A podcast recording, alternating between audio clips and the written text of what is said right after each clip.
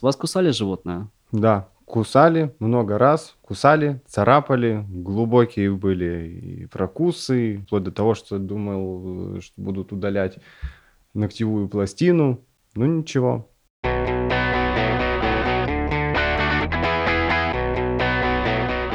Всем привет!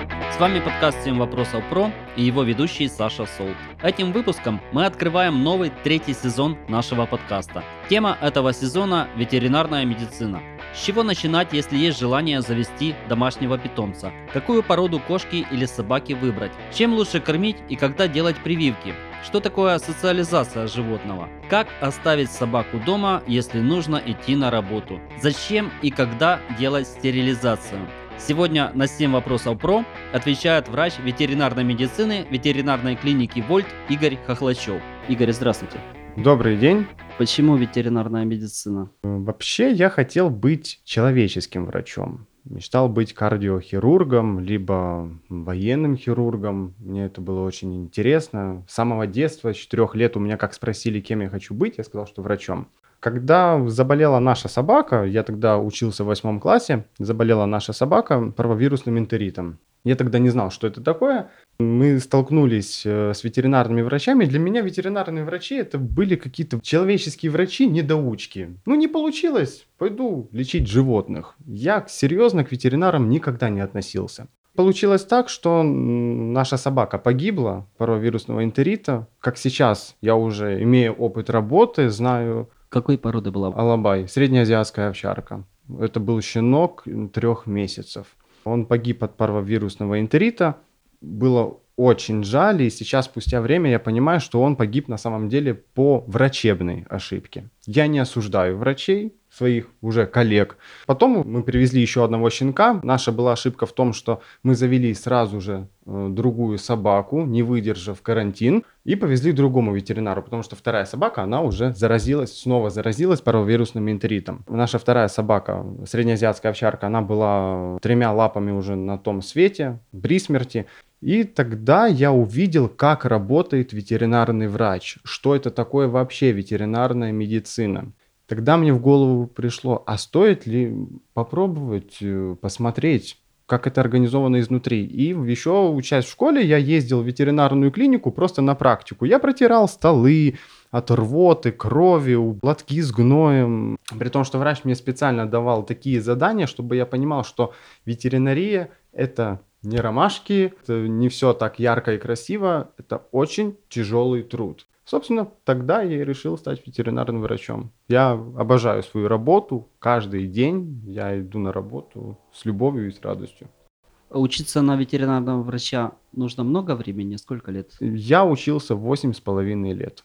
Это университет? Сначала закончил агротехнический колледж. Я ушел после 9 класса, поступил в колледж, учился 4 года. После этого я а, закончил бакалаврат и еще закончил магистратуру. Когда люди хотят завести животное, они не всегда четко понимают, как это. Что вы можете посоветовать для тех людей, которые хотят э, завести первого своего питомца?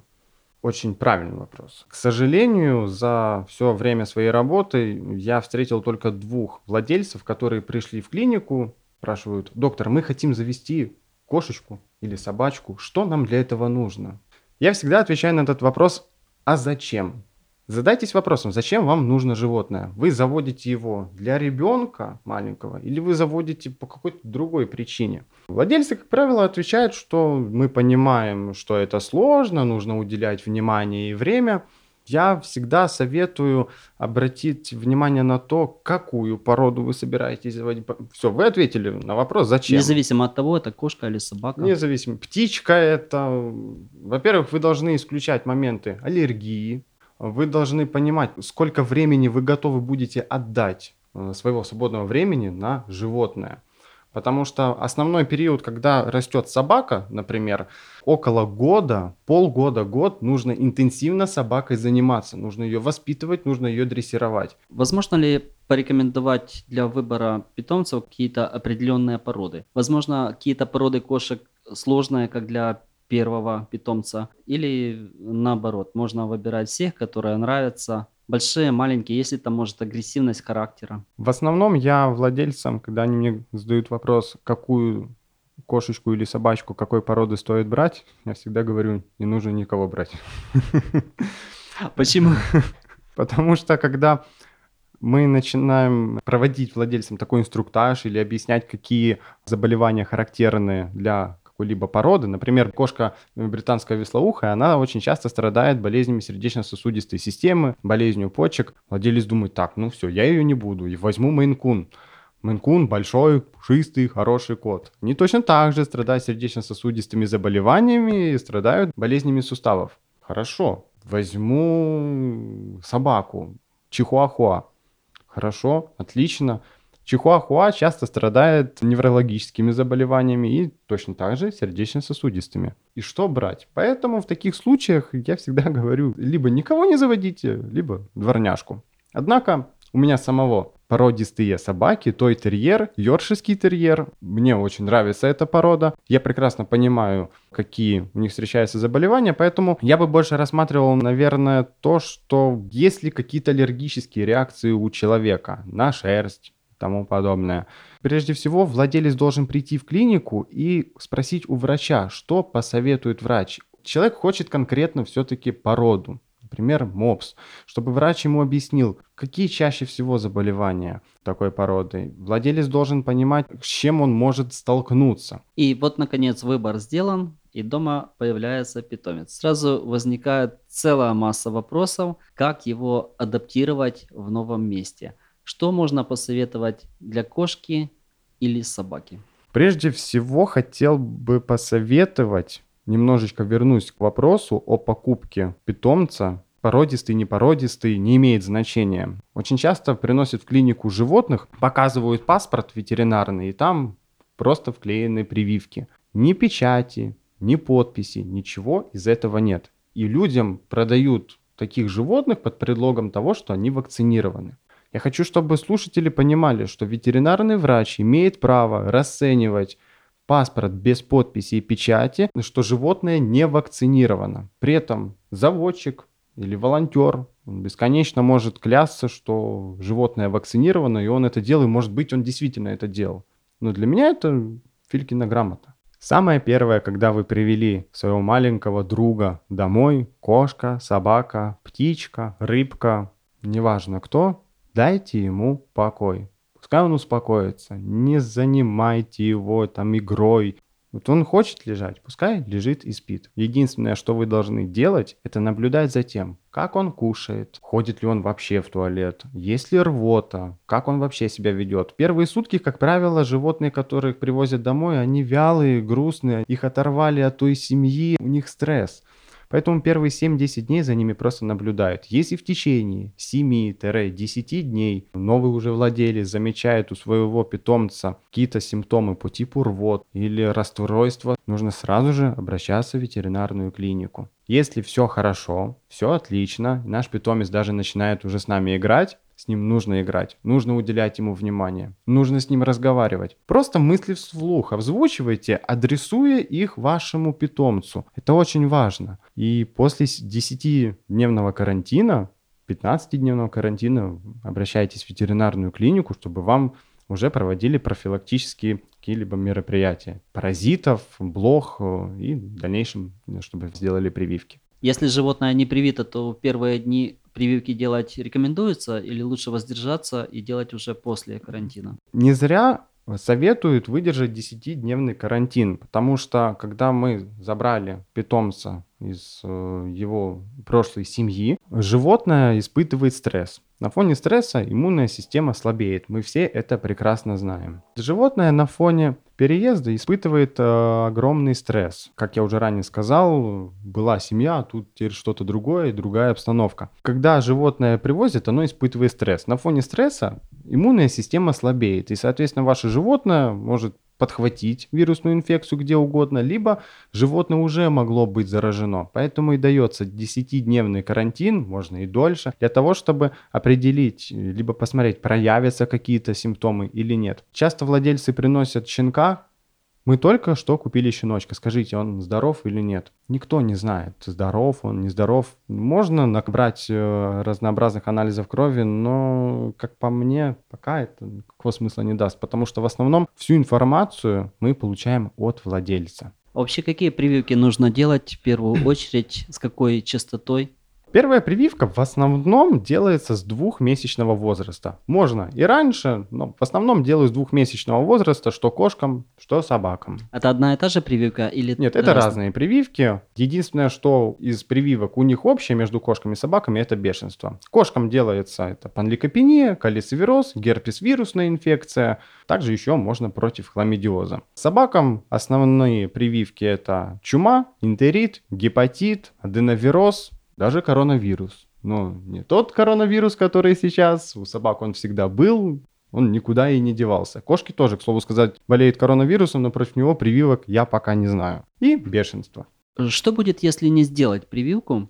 Есть же животные, которые живут в селах, их совсем не прививают. Да, действительно, есть такое мнение. У меня у моего соседа собака 10 лет, она никогда не прививалась. Прежде всего, мы профилактируем заболевание. Даже та самая прививка, она стопроцентной гарантии не дает. Мы просто предупреждаем заболевание. Только если, во-вторых, в, в селах за животными так не следят, как все-таки в городе. В городе немножечко другая обстановка физиологическая обстановка, она немножечко иная, нежели в селе. В селах я считаю, что если владелец не хочет вакцинировать свою кошку от панликопении и калицевироза, он имеет право этого не делать. Я считаю, что обязательно должны быть вакцинированы животные от бешенства. Ни для кого не секрет, что наша страна неблагополучна по бешенству. Мало кто об этом знает. Очень часто, когда по телевизору, по новостям рассказывают, о, эпидемия бешенства, она всегда была, она никуда не девалась. Просто какой-то, наверное, хайп, я не знаю, с чем это связано. Какой э, возраст животного лучше всего подходит для стерилизации? С шестимесячного возраста. Это оптимально, оптимальный возраст. Частый вопрос от владельцев, лучше это сделать до течки, после течки, когда начнет метить или до того, как станет метить, чтобы рожала, не рожала. Я рекомендую делать это все до первой течки, до родов. Если животное не планируется для разведения, естественно, то все это до, до родов. Свою собаку я стерилизовал в 6-месячном возрасте. Если это не сделать, какие-то риски есть? Да, есть риски заболевания. Это пиометра, кошек и собак. Самое часто распространенное заболевание это пиометра, когда в полости матки присутствует гнойный воспалительный процесс и онкологические заболевания. Также не исключают еще и поликистоз, новообразование матки, молочных желез. Поэтому лучше стерилизовать, если животное не будет использоваться для разведения. Для кобелей или для мальчиков, для котов точно так же рекомендуется кастрация. Очень часто у некастрированных кобелей заболевание называется простатит. Физиологический организм свои потребности... Не предназначен для условий да, изоляции. Да, да, да, да, да, да. Поэтому и точно так же кобели подвержены онкологии простаты. Чем кормить во время первых дней пребывания? Какой корм лучше? Приходишь в магазин, там глаза разбегаются от количества. Прежде всего нужно узнать у заводчика или у того человека, у которого купили питомца, узнать, чем он кормил. И либо продолжать кормить тем же кормом, либо же обратиться в ветеринарную клинику и спросить. В основном есть два лагеря. Это натуральное питание и промышленные корма. Лично я кормлю промышленными кормами. Вот такой я плохой, убиваю своих собак. На самом деле это все сказки. Никто от сухих кормов не умирает. От хорошего сухого корма животное умереть не может. Когда рассказывают о том, что умирает у меня собака, умерла от корма. У меня собака тоже умерла, когда я ее покормил. У нее был заворот желудка. Но это виноват не корм, а это виноват прежде всего я. Поэтому можно кормить и кашей с мясом. Но владелец, перед тем, как он выбрал породу, он должен проконсультироваться был с врачом. Есть ряд пород, которые восприимчивы к разным аллергиям. Им не всегда натуральное питание подходит. Я бы рекомендовал либо узнать, чем кормил предыдущий владелец. Если ветеринарный врач дает добро, что да, это хороший корм, продолжать кормить им же. Либо же второй момент, определить для себя, что вам удобнее. Если сухой корм, то сухой корм должен быть хороший. Это корма премиум класса, либо супер премиум класс. Если натуральное питание, то это не обрезки, не желудочки, это не печень, не почки. Это должно быть хорошее мясо. Насчет э, натурального питания даже лучше было бы всегда владельцам проконсультироваться с ветеринарным диетологом, которые часто могут составить рацион конкретно для питомца. Какой корм лучше может быть, э, сухой или пакетированный? Я всегда владельцам рекомендую основная еда, если владелец выбрал промышленные корма, то я всегда рекомендую кормить сухим кормом. Пакетики, консервы – это все лакомство. Раз в недельку, раз в две недельки побаловали и все. Очень важно понимать, что сухой корм – это для животного еда. Вы, как владелец, для себя должны понимать, что это определенный, грубо говоря, препарат, при передозировке которого будут какие-то проблемы. Не зря пишут конкретную дозу для определенного корма. Однако есть моменты, когда мы кормим животное по дозировке, и животное не набирает вес, оно худеет. В таких случаях даже я своим собакам превышаю немножечко дозу. Если я вижу, что собака стала набирать, все, тогда я уже перевожу на норму. Поэтому лучше сухой корм. Можно определить, что в это время сказать стоп. Когда они хотят кушать постоянно, это хорошо. Плохо, когда не хотят кушать. Животных такой полуголодной диете, если ее так можно назвать, держать в принципе нормально. Если вы кормите по дозировке, например, взрослых собак обычно кормят два раза в день. Это вполне достаточно. Есть владельцы приносят часто животных, говорят, у него еда постоянно стоит. Я всегда пытаюсь провести такую аналогию, чтобы владельцу было понятно. Говорю, вы борщ ночью едите, холодный, который стоит у вас на столе два дня. Он говорит, нет. Говорю, почему? Ну это же невкусно. Говорю, корма точно так же, если лежат долго, они теряют какие-то свои свойства, они обветриваются или окисляются, не имеет значения. Поэтому корм должен лежать 20 минут. Все, что в течение 20 минут собака или кошка не съела, корм забирается и говорится «до свидания». Более того, я владельцам всегда объясняю, если корм у вас лежит постоянно, вы не сможете сказать врачу, ваше животное не ест, потому что болеет, или ваше животное не ест, потому что просто объелся ночью. Допускается смешивание сухого и влажного корма? Если это один и тот же производитель, иногда это допускается. Я лично против этого, хотя сам грешу по отношению к своим питомцам. Но я и сам несу за это ответственность. Моя собака по-другому просто не хочет есть это ее проблема. Я всегда говорю, что это проблема вашей собаки. Если она не хочет кушать, потому что выделывается, а хочет вкусняшку или сырочек, до свидания. Будешь голодать. Денечек поголодаешь, завтра будешь хотеть кушать. Хотя есть владельцы говорят, то он три дня голодает и ничего кушать не хочет. Как приучить животное к туалету?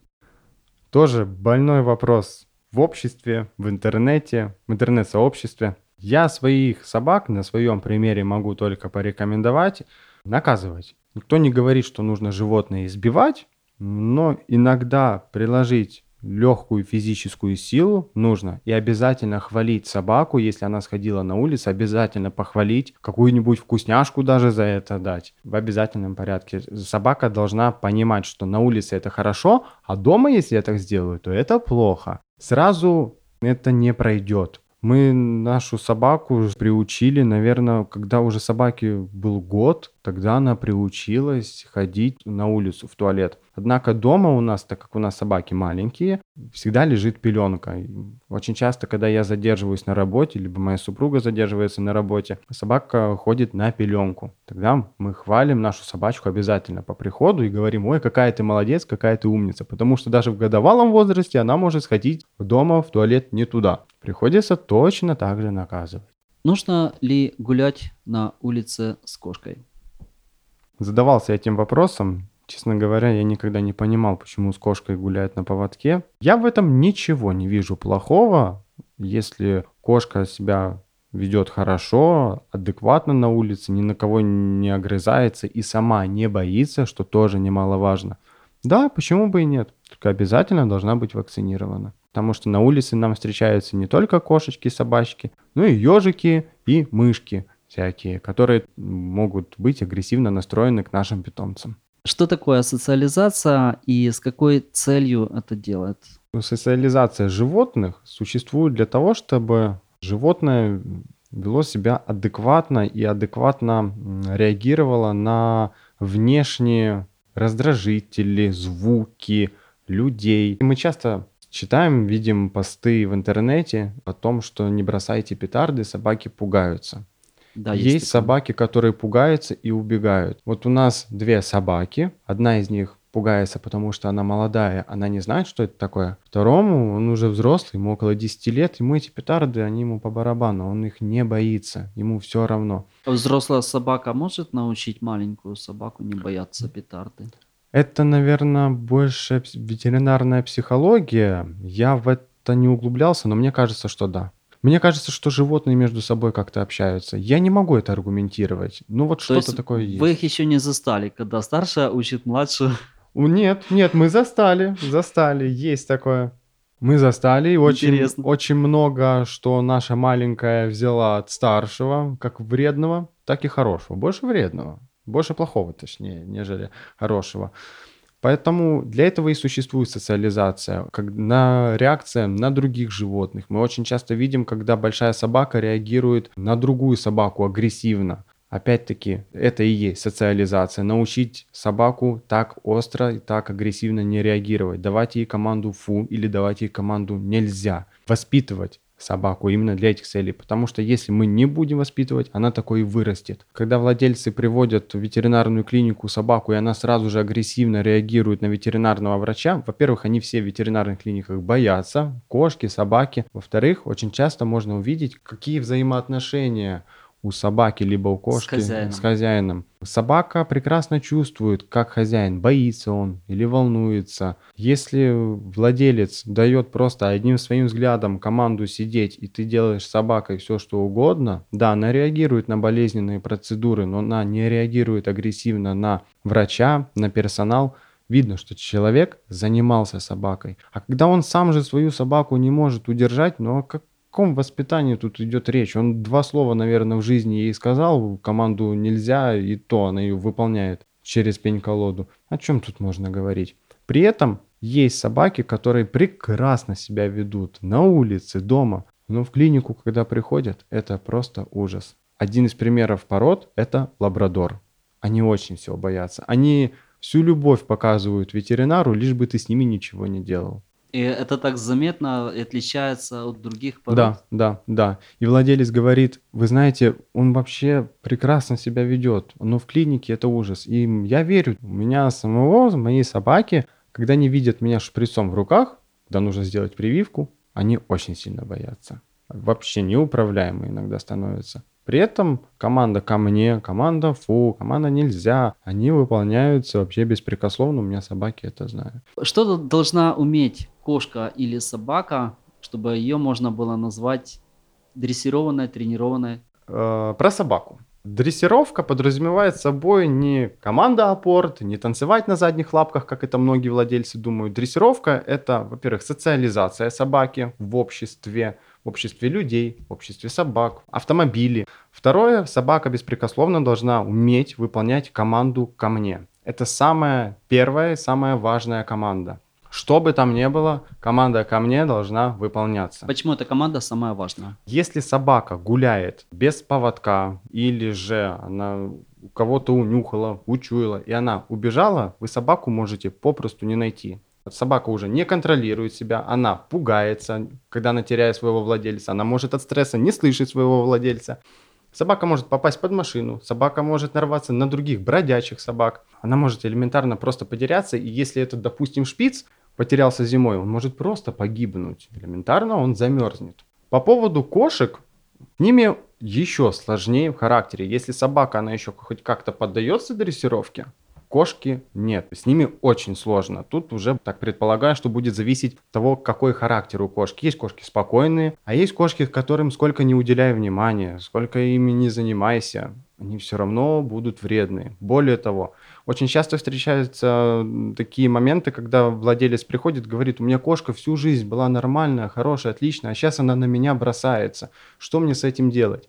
Причины этому самые разнообразные. От того, что кошка приревновала к кому-то, вплоть до психических расстройств. Если человек столкнулся с такой необходимостью, что ему нужно по работе отлучаться на длительное время из дому, а дома есть собака, что ему делать? Это очень тяжелый момент для владельца. Э, Я думаю, что он должен как можно больше своего свободного тогда времени э, проводить со своим питомцем. Я не зря говорил о том, что с собакой нужно разговаривать, постоянно разговаривать. И при этом собаку еще щенячьего возраста приучать к одиночеству.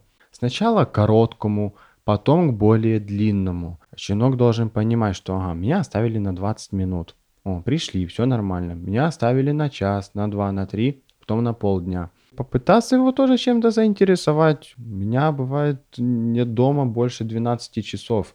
Я прихожу домой, разорванные игрушки, те, которые можно было, мячики. В принципе, собакам есть чем заняться. Однако у меня вот второй пожилой пес, ну, это физиология, все мы рано или поздно рождаемся и умираем. А вторая собака молодая. Я не знаю, как она будет переживать это одиночество. Она-то привыкла быть вдвоем с ним. Для меня это тоже очень тяжелый вопрос. Я не хочу вторую собаку, но я понимаю, что моей собаке будет от этого хуже. Скорее всего, что все-таки мне придется завести либо Я кота, тоже либо подумал, собаку. что мне кажется, что у вас будет еще одна Да. собака. Все ли собаки плохо переносят одиночество? Многие, многие. Каждый переносит их по-своему. Кто-то все разрывает дома, кто-то спокойно скучает. Есть собаки, у которых на фоне одиночества даже начинают проявляться разные заболевания, психические расстройства. Какие животные переживают одиночество тяжелее? Кошки или собаки? Мне кажется, что кошки. Кошки более восприимчивы к тому, когда уезжает владелец. Часто встречаю, что привозит женщина, при- приводит женщина э, кота, говорит, у меня муж уехал, и кот какой-то грустный. Вот мужа уже неделю нет, а кот грустный, ничего не ест неделю, все, берем анализы, а там, о, там ужас, что творится. Поэтому мне кажется, что коты, они очень восприимчивы к стрессу. Животные, коты очень восприимчивы к стрессу, когда выпадают из окна или выпрыгивают из окна и убегают гулять на улицу. Приходят, стрессуют, то ли после увиденного, то ли то, что они не могли долго домой попасть, не могли найти дом. Коты очень восприимчивы. Собаки такие более «Ура! Свобода!» Спасибо большое за ответы. Сегодня на наши вопросы отвечал врач ветеринарной медицины ветеринарной клиники Вольт Игорь Хохлачев. И вам спасибо большое. Было очень интересно.